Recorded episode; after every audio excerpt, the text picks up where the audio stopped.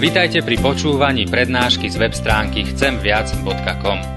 Portál chcemviac.com pre vás pripravilo Slovenské evangelizačné stredisko. Nech vám táto prednáška poslúži na duchovný rast a múdru orientáciu v živote. Dajte ju do pozornosti aj iným. Pridajte si nás na Facebook alebo Twitter. chcemviac.com. Viac ako dáva tento svet. Milí schromáždení, žijeme v době, které se někdy říká doba vědecká, a možná je to právě proto, protože v dnešní době se téměř všechno měří, vyhodnocuje. Kde co se dá dneska měřit? A my vlastně denně kde co měříme. Rodiče pečlivě sledují míry svých novorozených dětí, řidiči sledují ukazatel množství paliva, možná kontrolují hladinu oleje. Mnozí si ráno na teploměru ověří venkovní teplotu, aby věděli, jak tam je. Všichni pravidelně kontrolujeme hodinky, které nám měří čas. Někteří lidé si pravidelně měří krevní tlak. Jiní pravidelně sledují hodnoty burzovních ukazatelů. Realita je prostě taková, že měříme, hodnotíme. A zákonně se nám na mysl vkrádá otázka. Zákonně tady v kostele. Lze nějak změřit, vyhodnotit naši víru? Lze nějak změřit, jak na tom duchovně jsem? Jaké je to moje duchovní zdraví? Odpověď jde i ano, i ne. Ne proto, protože neexistuje žádný přístroj nebo ověřená metoda, která by nám objektivně náš duchovní stav zhodnotila. Ale můžeme odpovědět i pozitivně, protože v Biblii je mnohokrát naznačováno, že jsou jisté projevy, které jsou dobrými doklady živé víry. Například je řeč o ovoci ducha. A je tam řečeno, že ty vlastně ukazují, jak na tom jsme. Zdá se to ovoce objevuje nebo neobjevuje.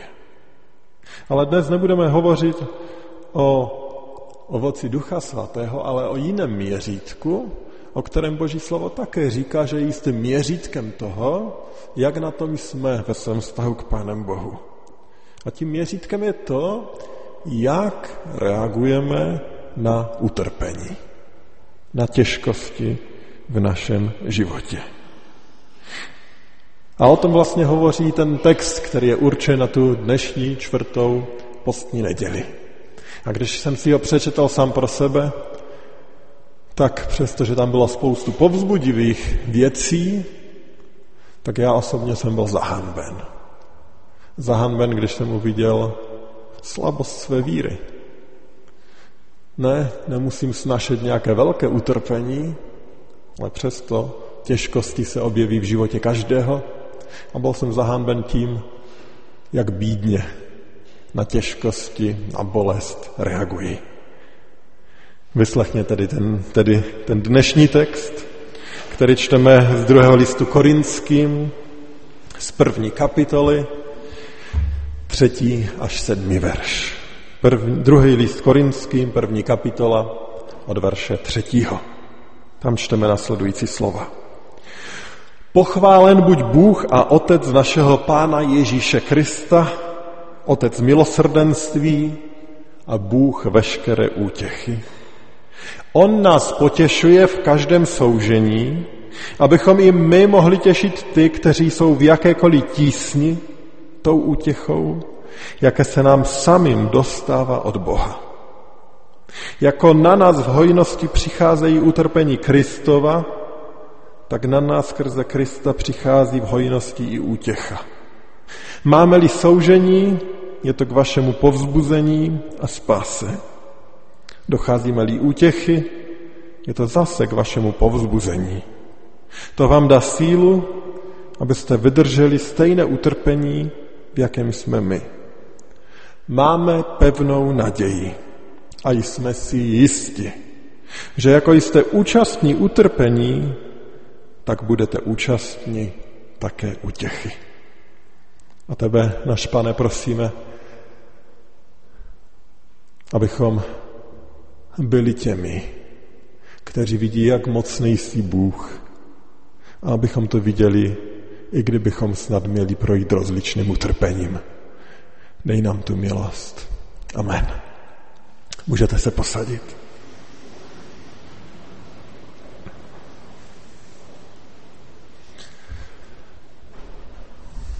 Na tento text bychom se mohli podívat opravdu z mnoha různých stran. To klíčové, co je tak vyznáme v tom textu, je to, že je tady Pán Bůh, který nás, křesťany, drží ve své ruce, který nás potěšuje. Ať už procházíme čímkoliv, ten Bůh, který utěšuje, to tam tak jasně zní. I když v kontrastu toho utrpení, té bolesti. Ale jak už jsem řekl, to, co mě oslovilo, je to svědectví apoštola Pavla, které je za těmito řádky, z kterých je jasný charakter člověka, jehož centrem a jehož smyslem života je Ježíš Kristus. A proto je schopen napsat něco takového, co napsal. Ano, víme, vedl ho Duch Svatý, ale přesto on ho nevedl k tomu, aby psal něco, co jemu nebylo vlastní. A tak tady je to svědectví apoštola Pavla a to svědectví je pro mě z jedné strany velice povzbudivé a jak už jsem řekl, ze strany druhé zahanbující.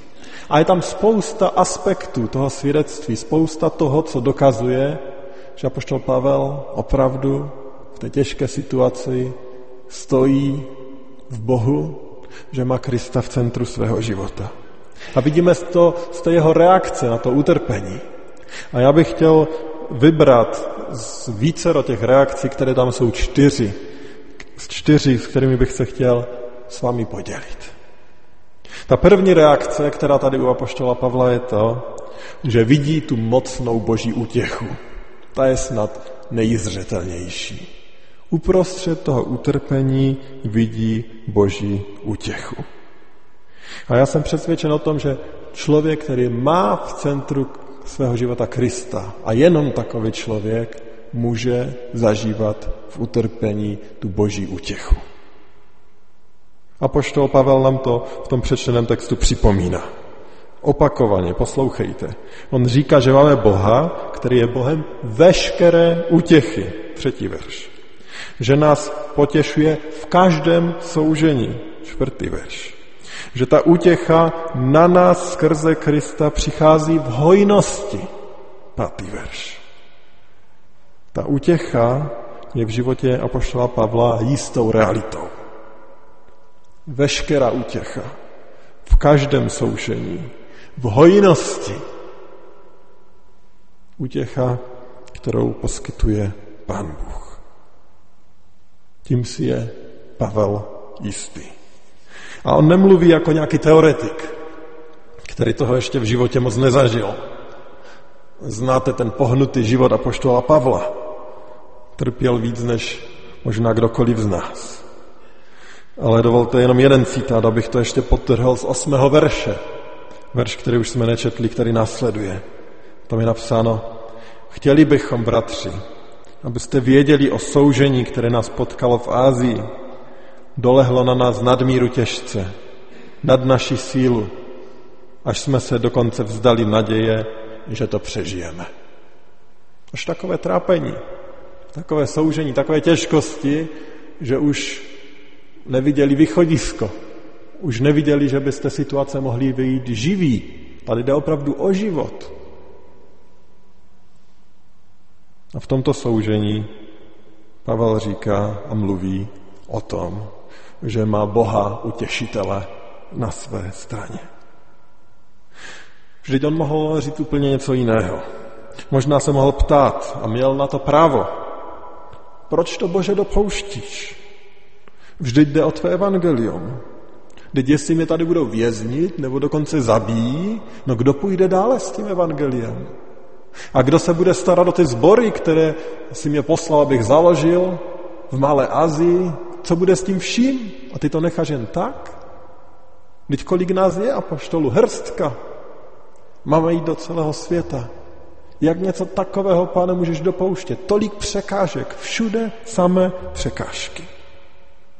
Nevím, jestli něco takového Pavlovi procházelo hlavou, nicméně jeho závěrem a jeho východiskem je to, že má Boha, který je utěšitel a který mu dává veškerou dokonalou hojnou útěchu.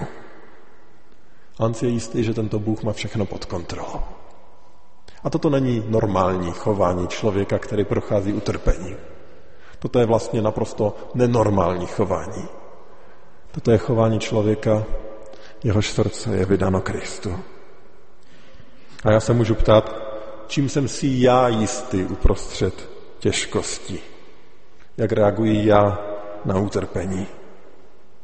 Dovolte, že vám řeknu, jak chce ďábel, abychom reagovali. Jeho cílem je opak, abychom neviděli tu mocnou boží útěchu.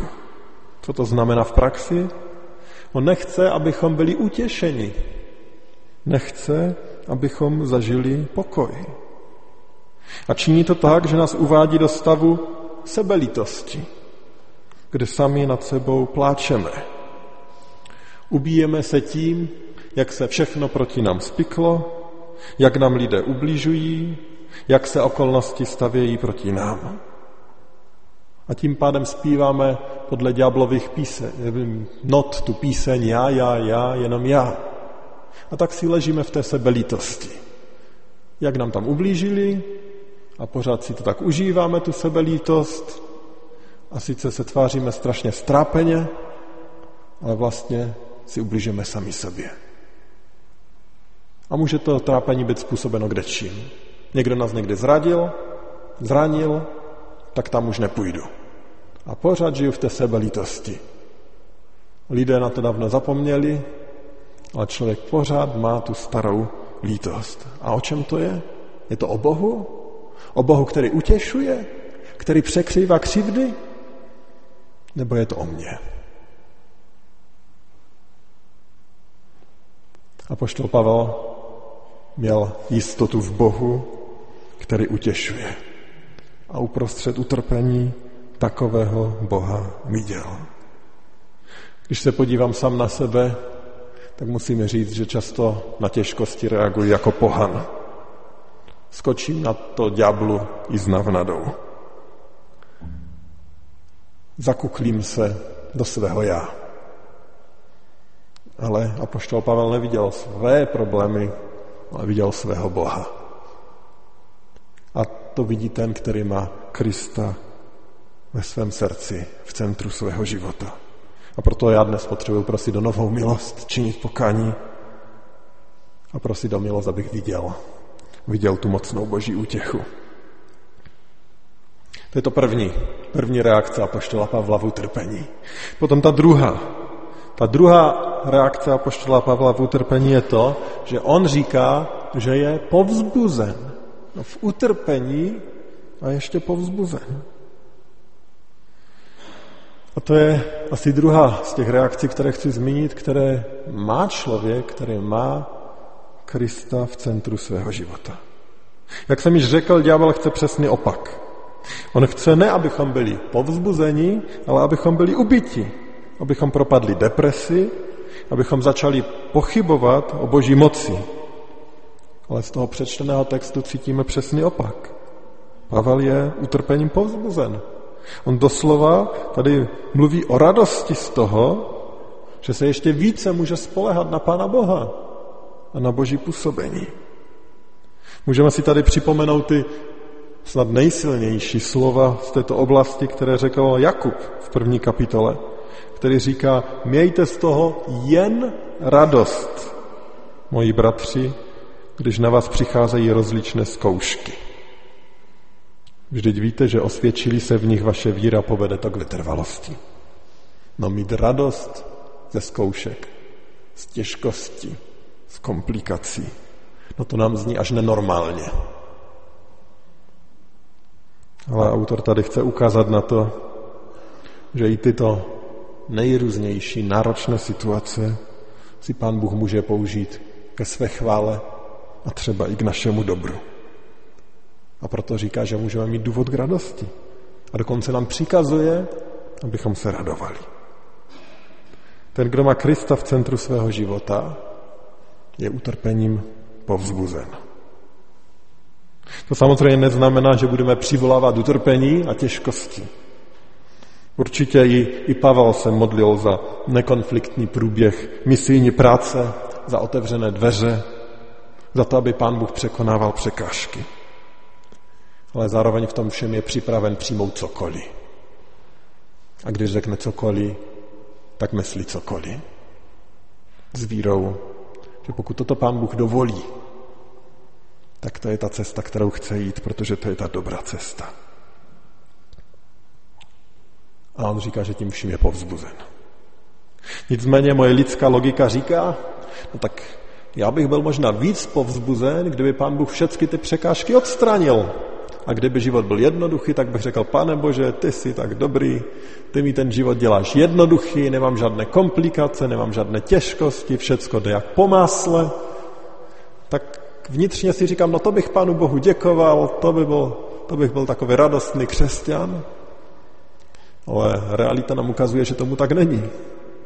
Že když je život lehký a nekomplikovaný, tak lidi velice rychle zapomenou, díky komu je lehký a nekomplikovaný. Realita je přesně opačná. Že když procházíme těžkostmi, tak nás to přitahuje k Pánu Bohu. Když těžkosti nejsou, člověk velice rychle zapomíná. Všimněme si ještě jednoho. Tady není řeč o tom, že apoštol Pavel byl povzbuzený, až když ta krize byla vyřešena, ale že je povzbuzený uprostřed té těžkosti a uprostřed té krize. Ano, potom, co těžkosti překonáme, no tak to všichni poměrně rádi a jasně řekneme, no Pán Bůh nám pomohl. Ale když jsme uprostřed té těžkosti, dokážeme říct, že Pán Bůh mě vede, Pán Bůh mě povzbuzuje. A to je přitom to svědectví, které tady vydává apoštol Pavel. A je to obrovská výzva pro nás. Zločinec z kříže se nespolehal na Krista, až když byl v nebi. Ale ve chvíli svého největšího zoufalství a těžkosti spolehá na Boha. A to stejné musíme udělat i my.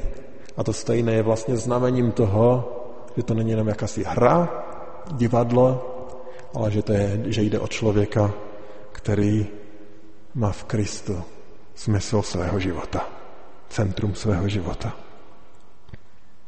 Tak první reakce, která tady byla, že apoštol Pavel viděl mocnou boží útěchu. Ta druhá, že byl povzbuzen. A ta třetí reakce, kterou bych chtěl zmínit, je to, že on je povzbuzením. Nejenže byl povzbuzen, ale že se stal povzbuzením. A tak i člověk, další křesťan, může být povzbuzením. V našem textu čteme. Máme-li soužení, je to k vašemu povzbuzení a spáse. Docházíme-li útěchy, je to zase k vašemu povzbuzení. To vám dá sílu, abyste vydrželi stejné utrpení, v jakém jsme my. Apoštol Pavel říká, že jeho soužení je k povzbuzení druhým. A my to nemůžeme chápat jinak, než že to, jak on snáší utrpení, jak ho Pán Bůh posiluje v tom utrpení, jak ho Pán Bůh potěšuje v tom utrpení, že to je povzbuzení i druhým věřícím lidem. Myslím, že jsme se s něčím podobným setkali všichni. S lidmi, kteří pro nás byli obrovským příkladem v tom, jak silně nesli utrpení. Ano, lidé můžou mít různé motivace k nesení utrpení, ale já teď mluvím především o těch, kteří mají tu motivaci v živém Bohu a kteří v důvěře v něj snášejí těžkosti. Já jsem takových podobných lidí ve svém životě potkal více. A nejčastěji to byli lidé staří, nemocní, postižení, kteří nesli své břímě a byli mi velkým povzbuzením. Když přemýšlím o tom, kdo mě nejvíce povzbudil, tak tam není až tak mnoho těch zdravých, kteří krásně proplouvají životem, bezproblémových, ale jsou to lidé, za které mají vidět kus života v těžkosti, v bolesti, v utrpení. A dovolte, že tady zase připomenu, co chce ďábel. On rozhodně nechce, abychom někoho povzbudili. On chce pravý opak. Jak jsme již řekli, jeho touhou je, abychom byli zahleděni do sebe, naříkali a stěžovali si. A jeho cílem je, abychom takovým postojem ovlivnili co nejvíce lidí. To přesně chce ďábel. Abychom si stěžovali, byli zanaříkaní, byli ublížení, ukazovali ostatním, jak strašně trpíme. A abychom tím nakazili druhé. A ono to nakazat je strašně lehce. Protože když jeden se začne takto litovat, tak nějak vevnitř v nás je, že ten druhý ho chce trumfnout a ukázat, že má ještě více důvodu k lítosti. Protože mu ublížili ještě více, on prochází ještě většími těžkostmi a on zažívá ještě velkou bolest. A když se navíc ještě shodnou na zdroji těchto těžkostí, tak už to jede úplně samo. A tato nespokojenost, tato nálada, která je charakteristická tím, že si stěžujeme, že pláčeme, že naříkáme, se potom lavinovitě šíří. A to ďábel tleská, protože tohleto on chce. Ale apoštol Pavel tady znázorňuje jiný přístup. On říká, já nechci předávat to, abyste plakali nad mým utrpením nebo nad vaším vlastním utrpením, ale on říká, že chce být povzbuzením. On říká tím pádem, že člověk, který má Krista v centru svého srdce, může být povzbuzením. To, jak snáší utrpení, může být povzbuzením druhým. A zároveň platí opak. To, jak nesnášíme utrpení, může zkazit i druhé. A potom je tady to poslední, co bych chtěl zmínit. Čtvrtá reakce na těžkosti a na utrpení. A to je to z toho posledního verše našeho textu. A tam je řeč o tom, a apoštol Pavel vyznává, že má pevnou naději a jistotu. A já si myslím, že to je také důsledek utrpení. Pevná naděje a jistota. Máme pevnou naději a jsme si jisti, že jako jste účastní utrpení, tak budete účastní také útěchy. 7. verš. Čím je apoštol Pavel tak jistý? On je jistý božím jednáním. On je jistý platností božích zaslíbení. Tím si je jistý. Tím si je jistý i uprostřed utrpení. A to je další projev toho, když má člověk Krista v centru života. Jeho víra je posilovaná a utvrzená i v utrpení. A zase ta tradiční otázka, co chce ďábel? Ďábel chce nejistotu. Nejistotu v životě věřícího člověka. Chce, aby člověka přepadly pochybnosti. To on zkouší už od rajské zahrady. Však si vzpomeňte, jak se už do Adama a Evy snažil zasít to semínko pochybnosti o božím slovu. Říkal, Bůh vám zakázal jíst ze stromu v zahradě? A jednak použil lež, protože Bůh nezakázal jíst ze všech stromů v zahradě. A jednak zasívá pochybnost, aby znejistil, rozvrátil. Protože ďábel chce vnést do života křesťana pochybnost. A dělá to i v utrpení. Rád řekne, neslíbil ti snad Bůh, že pošle anděly, aby tě střežili? A tebe teď potkávají takové katastrofy. Proč to všechno utrpení? Nezapomněl na tebe náhodou Bůh? A A je ten Bůh vůbec, když se ti něco takového děje? A není náhodou problém, že pro toho Boha nejsi dost dobrý? Takovými a podobnými slovy bude chtít zničit všechno. Jeho cílem je totiž okrást věřícího o jistoty. Ale člověk, který má v centru svého života Krista, je zakořeněn v Božím slově a důvěřuje mu. Má pevnou naději a jistotu, a to i napříč utrpení. Ta jistota není v síle víry jednotlivce, ale v síle Spasitele a jeho zaslíbení. A to je ta čtvrtá a poslední reakce na utrpení, kterou jsem chtěl zmínit. Posílení našich jistot. Já jsem začal to kázání tím, že jsem hovořil o měření. O měření duchovního zdraví. Tak bych se mohl ptát, tak co jste dnes naměřili?